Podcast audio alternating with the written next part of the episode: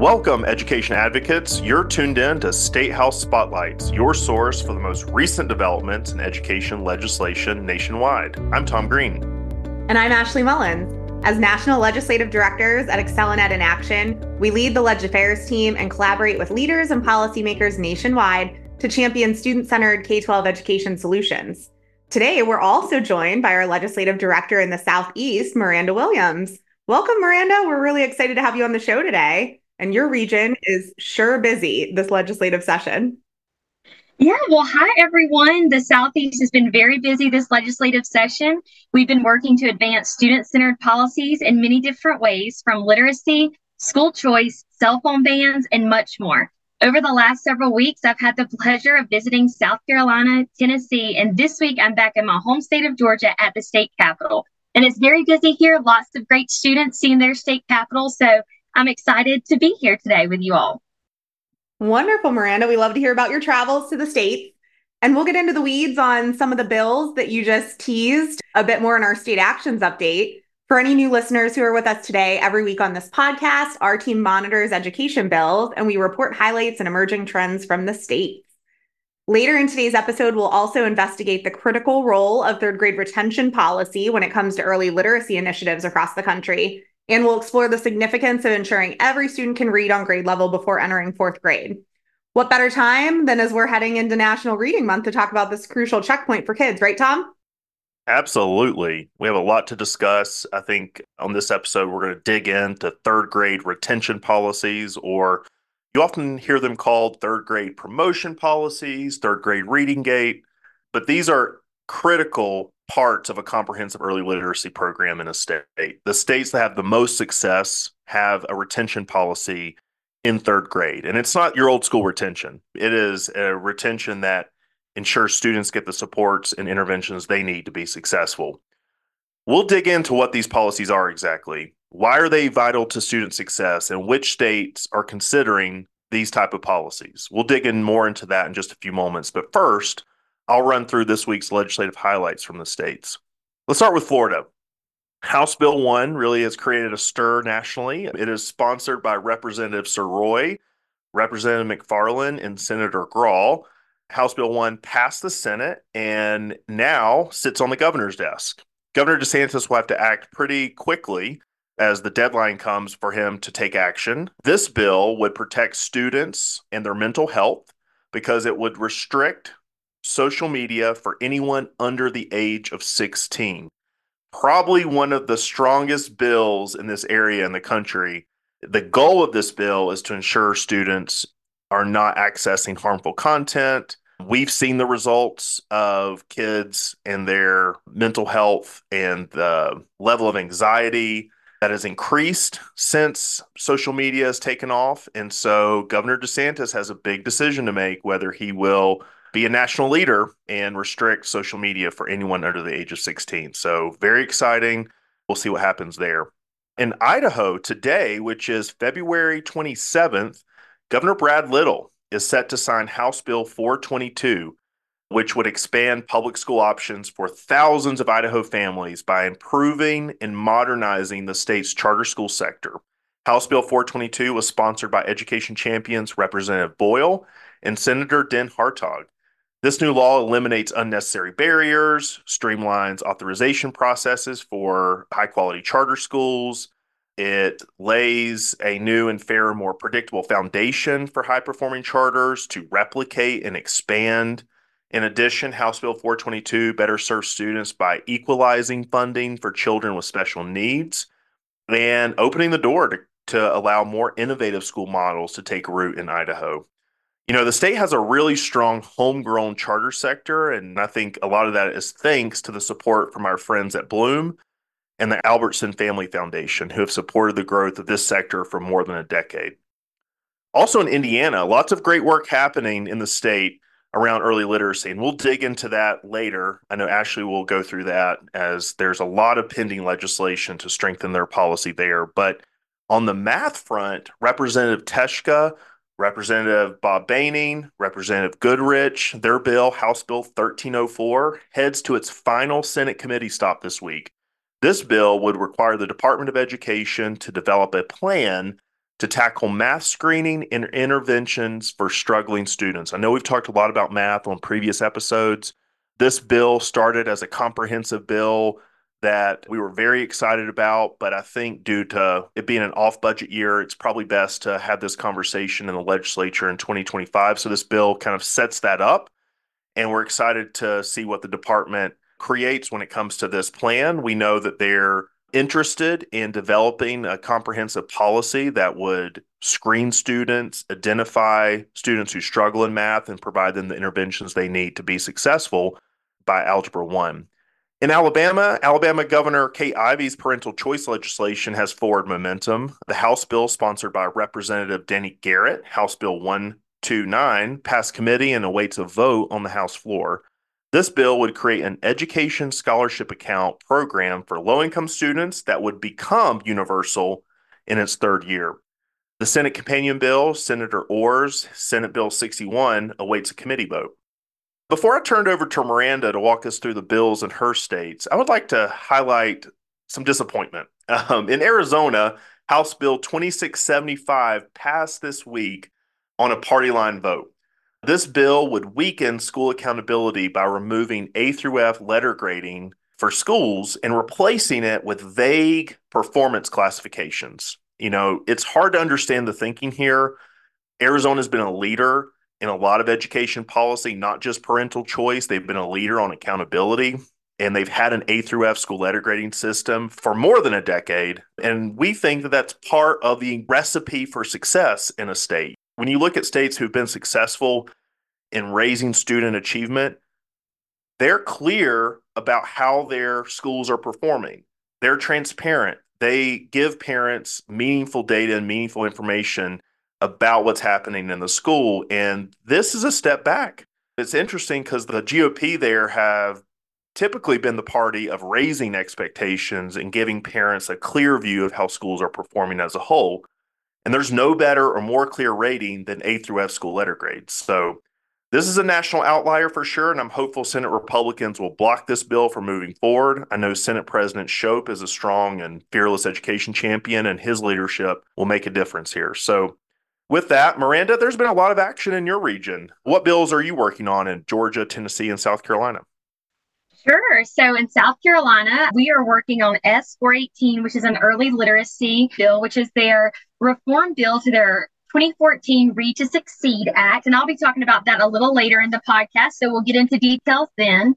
So in Georgia, we also have early literacy work going on. So last year, Georgia passed HB 538, which was a comprehensive literacy bill that included universal reading screeners, ensures high quality instructional materials are in the classroom, mandates teachers training in the science of reading, and much more. Implementation is going well, and we hope to see Georgia continue to reduce screeners on their state level list. Uh, they started with 16 screeners. They've now reduced that to 13, and we're hoping to see more reductions and better alignment in the near future. And in terms of school choice, Governor Kemp in January announced in his State of the State that he was supportive of school choice measures uh, being taken up by the Georgia legislature. We've got Senate Bill 233 sitting in the House in committee. So we hope to see that bill move and then cross back over to the Senate for an agree and then head to Governor Kemp's desk. We are working with partners, legislators, and coalition members to get that bill across the finish line. In Tennessee, we had two big wins in math and AI. The math bill requires the Tennessee Department of Education to approve a professional development course on math instruction at no cost to educators in K through 8 and it requires an analysis of current math proficiency levels in the state. And their AI bill requires local boards of education to create clear rules and policies for AI use in schools. Both of these bills have received final passage and are headed to Governor Lee's desk. Another topic in Tennessee is their smartphone ban legislation. Representative Alexander's smartphone ban bill would require local boards of education to adopt a policy to ban smartphones from schools during instructional times. It passed its first committee last week and actually got to catch Representative Alexander after committee to share our support for the legislation and discuss the need for this crucial um, piece of legislation. And the hottest topic in Tennessee are the three education freedom account bills. So there are two bills in the Senate. One is the governor's version and one is the Senate version. They're very similar. The bills have a student cap of 20,000 for the 2024-2025 school year and no cap for the 2025-2026 school year. The two differences between the bills are that the Senate version includes open enrollment provisions and assessment language.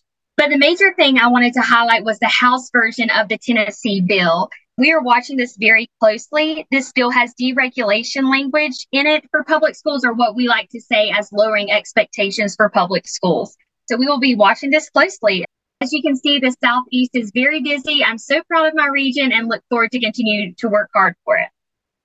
Yeah, Miranda, wow. There's so much happening in this region, so much that will have national implications. You know, first of all, I think we have to say we're very thankful for Governor Kemp, Governor McMaster, and Governor Lee. All three of them have been strong leaders for education. They've been out front on multiple issues, and it's just incredible to see their leadership lead to good policy passage year after year. Gosh, that Tennessee House bill, that will give us some heartburn there. I mean, it is important for states as they take steps forward to not pass legislation to then take a few steps back. You know, we've seen this, we talked about this on other episodes where you have this push where if you have a universal ESA proposal or if you have an ESA law on the books, there's a move to deregulate, and to your point, Miranda, what we like to call it lowering expectations for public schools. And we've talked about this before. We had our CEO, Patricia Levesque, on to talk about how these sectors are very different. And she shared a quote about how you regulate a monopoly differently than you regulate the market. And as public officials, we should not be giving up our oversight of public schools because you pass a universal school choice program. So that's very concerning to have some language in there, right, Miranda? They they roll back testing for high schoolers. They reduce the frequency of teacher evaluations. There's a lot of a lot of things to be concerned about. Yes, very concerning because Tennessee has just made such great strides, you know, under Governor Lee's leadership, and we would hate to see any of that be rolled back. Um, it does reduce the assessment required to the federal minimum, um, except in sixth through eighth grade, there is a social studies assessment. But we would hate to see any of the great work that has happened over the last five years under Governor Lee's leadership rolled back. We want to have strong accountability measures in our public school system as well as a great school choice program. And so we're watching this very closely. We're working with partners, we're working with legislators to make sure that we uphold all of the great work that Tennessee has done. Amen. Amen. That is such a good point. It is vital that states tackle the education system for multiple angles and providing more options for families is a critical lever for change but you have to do other things as well. And Tennessee's certainly been a leader. And I know if it's up to Governor Lee, there will not be a rollback. And we're encouraged by his leadership, but also the leadership in the Senate. I think if you talk to senators there, they, you know, want to ensure a return on investment for taxpayers. Part of that is knowing where our students are, and you have to test to know if students are learning. So, you know, I taught high school in North Carolina and California, and I had a state test. I loved my state test. It was an opportunity for my students to shine. I don't separate testing from instructional time. Testing is a part of instructional time. I know we hear this from opponents that the more you test, the more you take away from instruction. Those go together. I needed to know where my students struggled and I needed that information. And the only way I could get that were through quizzes and tests. And then the end of course test was an opportunity for my students to show how much they've learned. And I was really proud that my students excelled and knocked it out of the park because we didn't necessarily focus on the test. We taught beyond the test. And and I think if we message it the right way, tests aren't that scary. They're a necessary part of life and they're an important data point for policymakers and for parents. Well said, Tom and Miranda. Thank you so much for giving us the latest and the greatest across the states happening last week and this week. Miranda, we can't say it enough, right? The Southeast is such a, a busy place for education policy. So thank you for sharing all of that with us. All right, let's go ahead and transition to today's hot topic. We'll start by discussing what third grade retention entails and why it has become such a focal point in early literacy discussions. It's a policy aimed at ensuring students are proficient readers by the end of grade three before advancing to fourth grade. Research shows that the third to the fourth grade threshold is crucial for reading and learning, setting the foundation for future academic success. Tom, tell us why third grade is so important for students. Yeah, third grade is a pivotal year. Research shows that that's the year kids transition from learning to read to reading to learn. And retention in third grade is critical because we're giving kids more time to catch up. And these laws play a significant role in ensuring students have those foundational literacy skills needed for future success. By this age, students need to be prepared for more rigorous academic content, and the climb is much steeper after third grade. You know, I mentioned earlier that I taught high school, and sometimes I had students who struggled to read in high school. And I would say that those students would have benefited from a retention policy because they would have been held back for a year given more interventions, more supports, more of a focus to help them get those foundational skills so that they're ready to progress. I mean, I started every every lesson with an article that they had to read that connected to that day's learning. And so those students started at a disadvantage.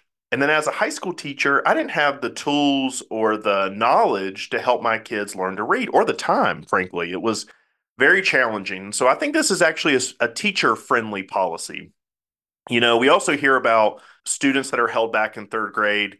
You know, they have lower self esteem or it hurts their feelings. But, you know, th- there may be some truth to that. But I think in the long run, their self esteem is going to be much greater because they're going to be able to read and take on this more rigorous academic content. So I think it's actually a good thing and it can be difficult in the short term, but it's how we message it. And hopefully, we're catching kids before third grade. Hopefully, we're giving them the interventions and supports. That's what the purpose of these comprehensive policies are about it's not about retention, it's about helping kids get on grade level well before third grade. You know, when you look at Florida in 2002, our chairman, Governor Bush, led an effort to pass one of the nation's first comprehensive early literacy policies where they had a retention policy that kicked in the next school year. That sent a shock to the system. So these retention policies are not only good for students, but it helps the system get reoriented in a way that's like, okay, we need to be laser like focused on third grade, or we're going to have a bunch of kids that are held back. That is so true, Tom. I think about that all the time. And when we talk about comprehensive early literacy policies, when we're chatting with state lawmakers, retention is not meant to be a punishment for the student, right? when coupled with all of the other fundamental principles that we espouse as a part of a comprehensive approach, it becomes a check on the system to make sure those kids are identified early and often and that interventions happen immediately. Yeah, and I think we've seen a lot of activism by parents in state capitals, especially among parents who have students with dyslexia, because, you know, the system's not working for students who have dyslexia. So these comprehensive early literacy policies are even more critical for those families because those students are struggling and they need those interventions, they need those supports, and they need the extra time to catch up. Um, so it's been encouraging to see the political activism of, of families. We know we've seen it for a long time in the private school choice space, the charter school choice space. But now we're seeing a lot more activism around early literacy and getting systems more oriented to the science of reading. I know we've talked about that in previous episodes. And I think we would strongly advocate for states that are talking about the science of reading to have that third grade reading gate so that you have a backstop. And I think you're going to see more success with all the investments these states are pouring into early literacy when you ensure that you have that line in the sand that says, if you're not prepared, you can't move on. We're going to make sure that you're prepared so that as you take on more rigorous and more difficult content, you have those foundational skills. Tom, I was so glad you brought up the advocacy of parents of students with dyslexia. In fact, I wanted to say there's a member of the New York Assembly who himself has dyslexia. He has a bill that would actually require insurance to cover the cost of neuropsychological exams to diagnose dyslexia because access to appropriate screening and diagnostic testing poses a barrier to students who are slipping through the cracks. That's why these comprehensive approaches to literacy are just so critical. Early identification and inter- intervention are key to getting kids ready for that third grade gate. And if our schools aren't focused on this, you know, what exactly are they focused on? This is it. Like, this is the most important thing. Amen. It is certainly important. It's challenging politically. I don't know if we're going to talk about that later in this episode, but the politics around this can be challenging because it is a culture shift. And I think we will talk about this later about the communication how it's important to communicate. The state Department of Education communicating with districts, districts communicating to parents, because the retention policy, if you just learn about it right before your kid's about to be retained, you're you're you may be upset and it may cause some political backlash. And so I think that's an important component to remember that leaders have to stand strong. And we've certainly seen that from Governor Bush to Governor Lee in Tennessee, Governor Reeves in Mississippi, standing strong and defending the third grade reading gate, ensuring kids have more time. So uh, I know we'll talk about that a little bit later. But, you know, over the past few years, many states have implemented new early literacy policies and third grade retention laws are a part of those in about half the states. This can be a controversial topic, as we mentioned. The rationale behind these laws is to provide struggling students with additional support and individualized intervention to ensure they're prepared for life, for more rigorous content as they move through their educational path. Third grade retention laws are not about punishment. I know you mentioned that, Ashley, and it's it's about helping students thrive. And so there's a lot of evidence to back up retention policies. Right, Ashley? What are you seeing? Research has shown that students who struggle with reading in third grade are more likely to experience long term academic and life challenges in terms of unemployment, financial struggles, and even prison sentences.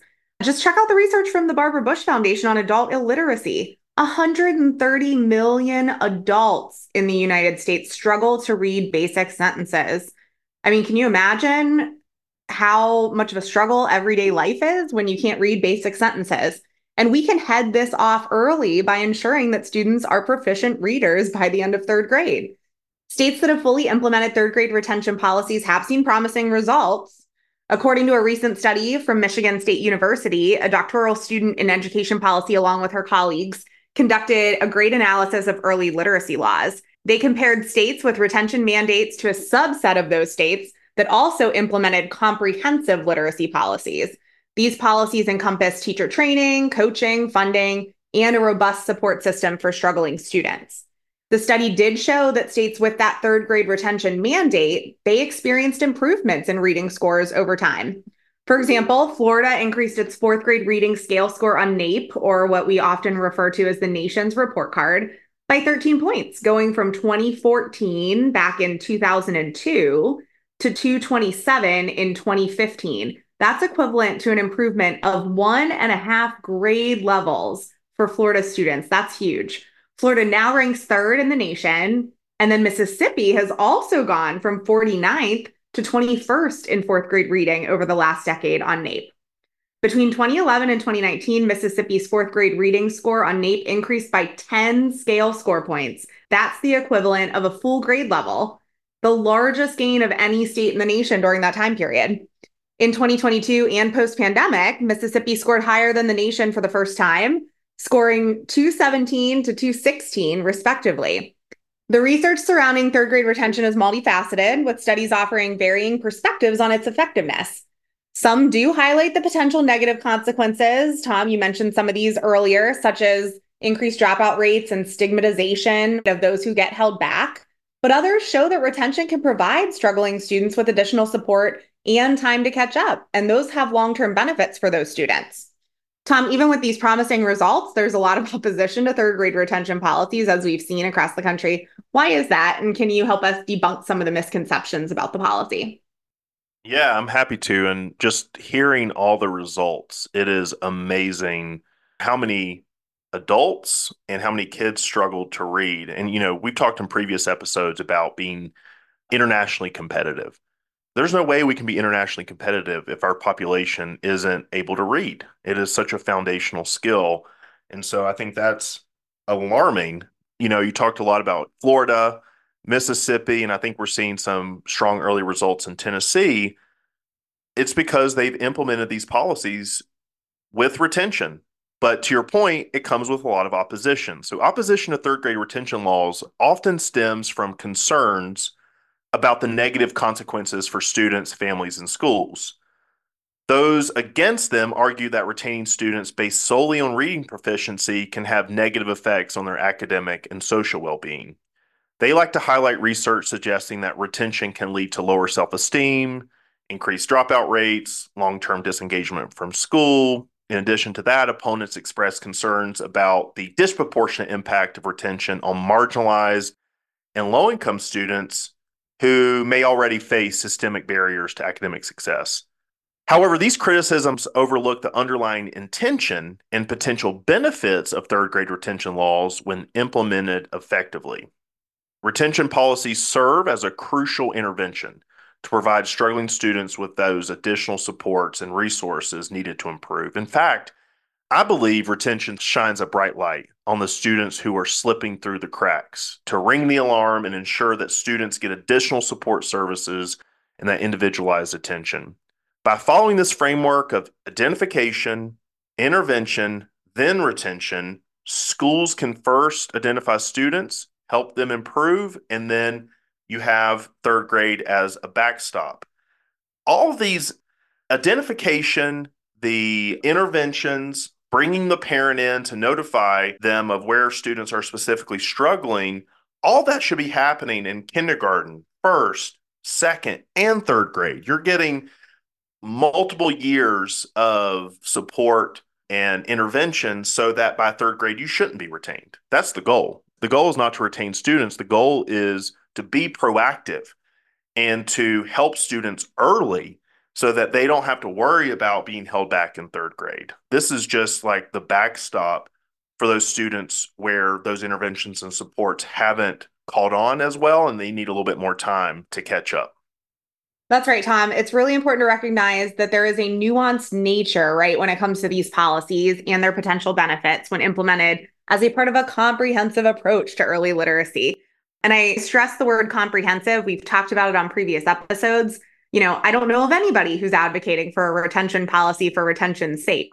The goal is not just to hold students back, right? It is to catch those struggling readers early and often throughout that early learning career and make sure that they are ready to move on by third grade and then providing those you know few students who are still struggling at the end of third grade with that additional time to catch up and so by providing those struggling students with the necessary support and resources retention laws also play a critical role in promoting academic success and ensuring that all those students can thrive as they keep progressing on their educational journey I should also note retention policies typically incorporate provisions for good cause exemptions. You'll see that if you take a look at our model legislation at ExcelinEd in Action, particularly for students who may not benefit from being retained, right? Those include some students with disabilities or English language learners who have been in an English language or an EL program for less than two years. And additionally, many states offer some discretionary exemptions too, often granted based on parent advocacy or with the advice of teachers, because those are the folks who see these students. And so we certainly advocate for those to be included in a comprehensive policy that includes retention. Miranda, let's go ahead and bring you in here. Tennessee is one of your states, and this was a really hotly debated issue there last session. But evidence and research and really good policy in general prevailed, and the policymakers there stood strong. Tell us about the arguments and what worked to help combat a rollback of this important piece of policy. Sure. Um, before the 2023 legislative session, there was a widespread campaign pushing legislators to weaken or repeal the new literacy promotion requirements before the August 2023 implementation date.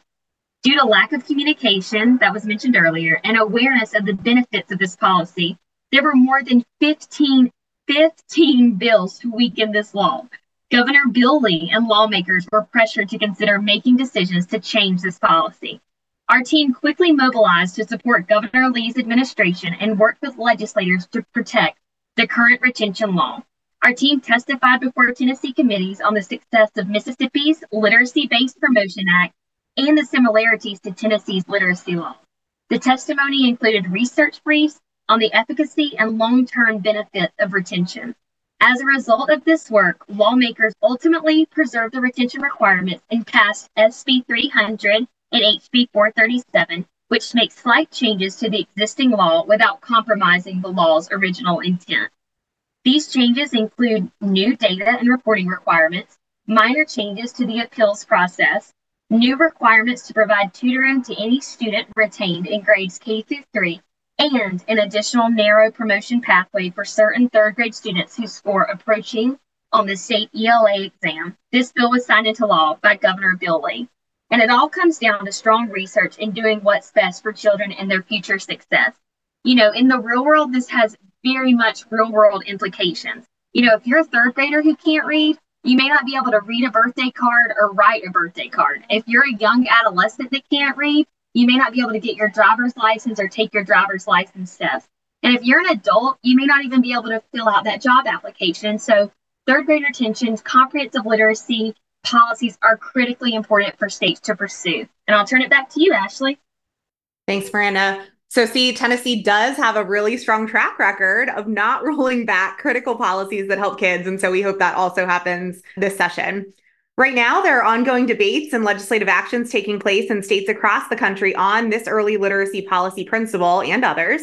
We've talked to you over the past few weeks about Indiana Senator Linda Rogers, Senate Bill 1, and we're really excited. It's currently being considered by the full House this week. Hopefully, it'll be on its way to the governor's desk really soon.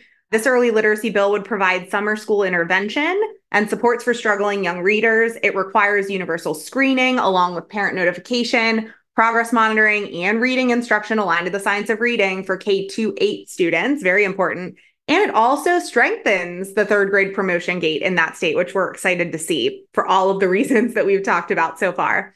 In Iowa, Governor Kim Reynolds has a bill and it passed its final committee stop. It's heading to the Senate floor.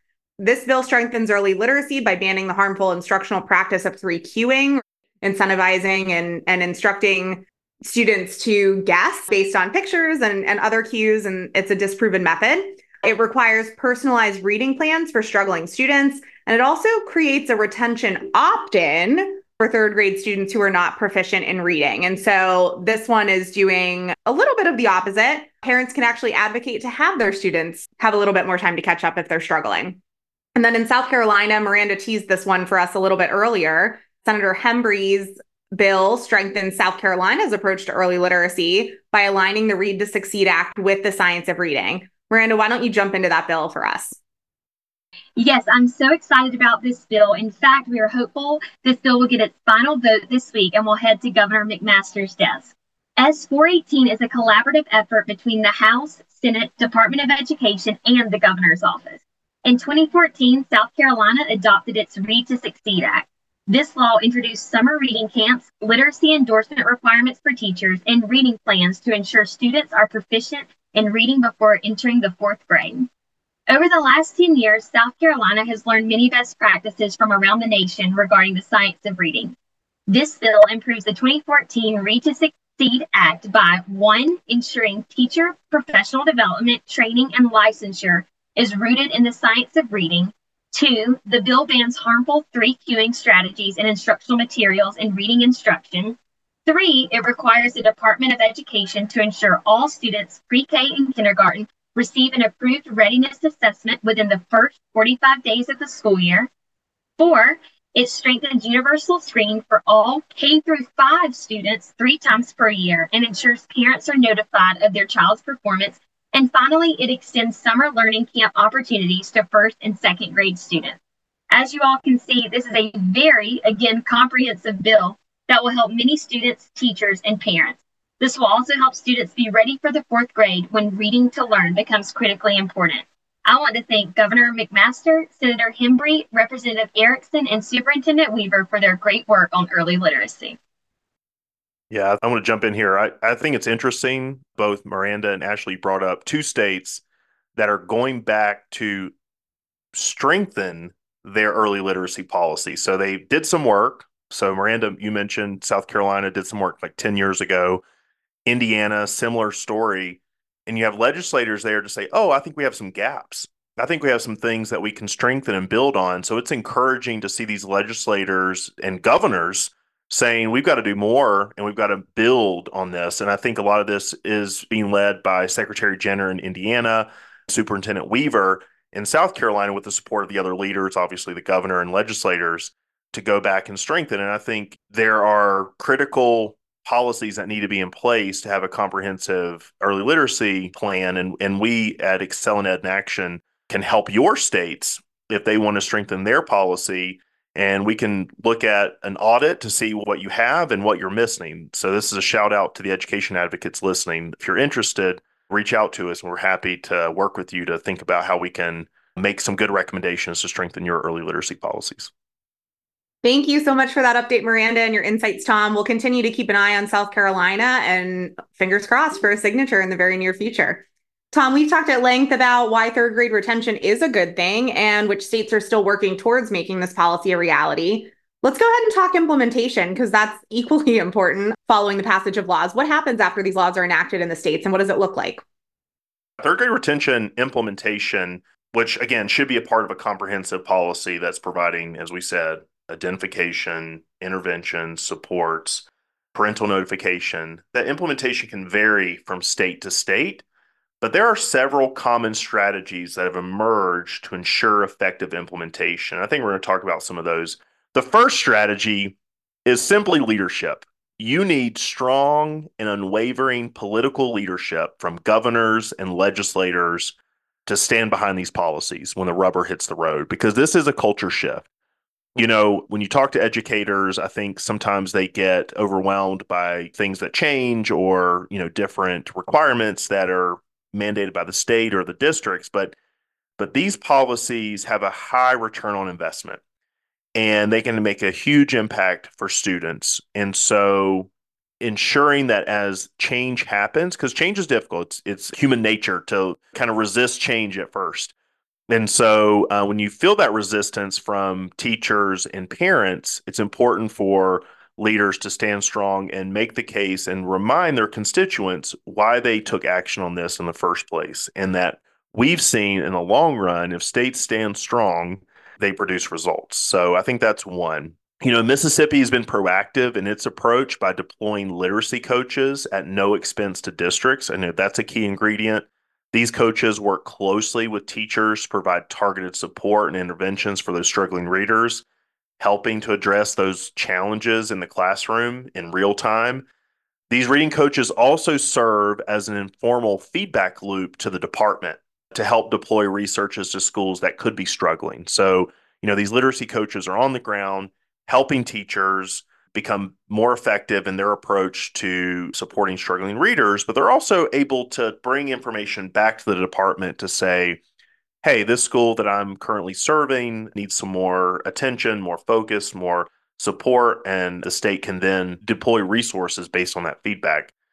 Additionally, Mississippi established a state approved reading screener, allowing educators to assess students' reading abilities accurately and identify those who need additional support. The Mississippi Department of Education also prioritized open communication with districts, principals, and parents to ensure that all stakeholders are informed and involved in the implementation process as state officials, you know, facilitated a, a transparent and collaborative approach to addressing these literacy concerns. I can't say it enough. Communication is critical for the effective implementation of early literacy policies. I think that's really any policy, to be honest. Like we talk about any policy in, in the toolkit that ExcelinEd in Action recommends, communication has to be central to the implementation effort. It has to be frequent. It has to come with meaningful, actionable information. The state has to communicate the requirements and deadlines of the policy to districts while they're trying to deploy resources to support the districts in implementation then districts have to communicate to principals, teachers, and parents to raise awareness about the early literacy policies and this culture shift around screening and progress monitoring and individualized learning plans and the potential for retention in third grade. All that has to be communicated to all the stakeholders because if this is going to be successful, it's going to take everyone this is, you know, the policy passes, it's just on paper. And when the action occurs with the department implementing and districts getting behind it, teachers buying in, parents buying in, I think that's where you're going to see your most success. And we've certainly seen that in states that have been mentioned during this episode. That's so true, Tom. And it bears repeating once more third grade retention is just one component of a comprehensive policy aimed at promoting student success. Beyond retention, it's helpful to note that states like Tennessee have implemented various initiatives like summer learning camps or in school tutoring to help support those struggling readers. Summer learning camps can provide that intensive literacy instruction during the summer months, helping students to bridge learning gaps and maintain their progress. And then similarly, in school tutoring programs offer personalized support to those struggling readers, allowing them to receive targeted interventions tailored to their specific needs within a school. So, just so important to note that these policies are not done in a vacuum and they all work together to help struggling readers. And on the implementation piece, right, there's a much larger story to tell about comprehensive early literacy policy implementation across the states, perhaps for another podcast in the future. Uh, but in the meantime, our sister organization, ExcelinEd, recently launched an incredible new tool on the earlyliteracymatters.org website. There are so many great features. Tom mentioned earlier that if you want to know where your state is on policy adoption and implementation, right, we have a roadmap for you. Best part for an advocate has to be the state specific pages so policymakers can get a really deep understanding of what's currently on the books, what's being implemented, and where they might need to make some improvements. You know, sometimes we note that states tackle literacy policy in a comprehensive manner.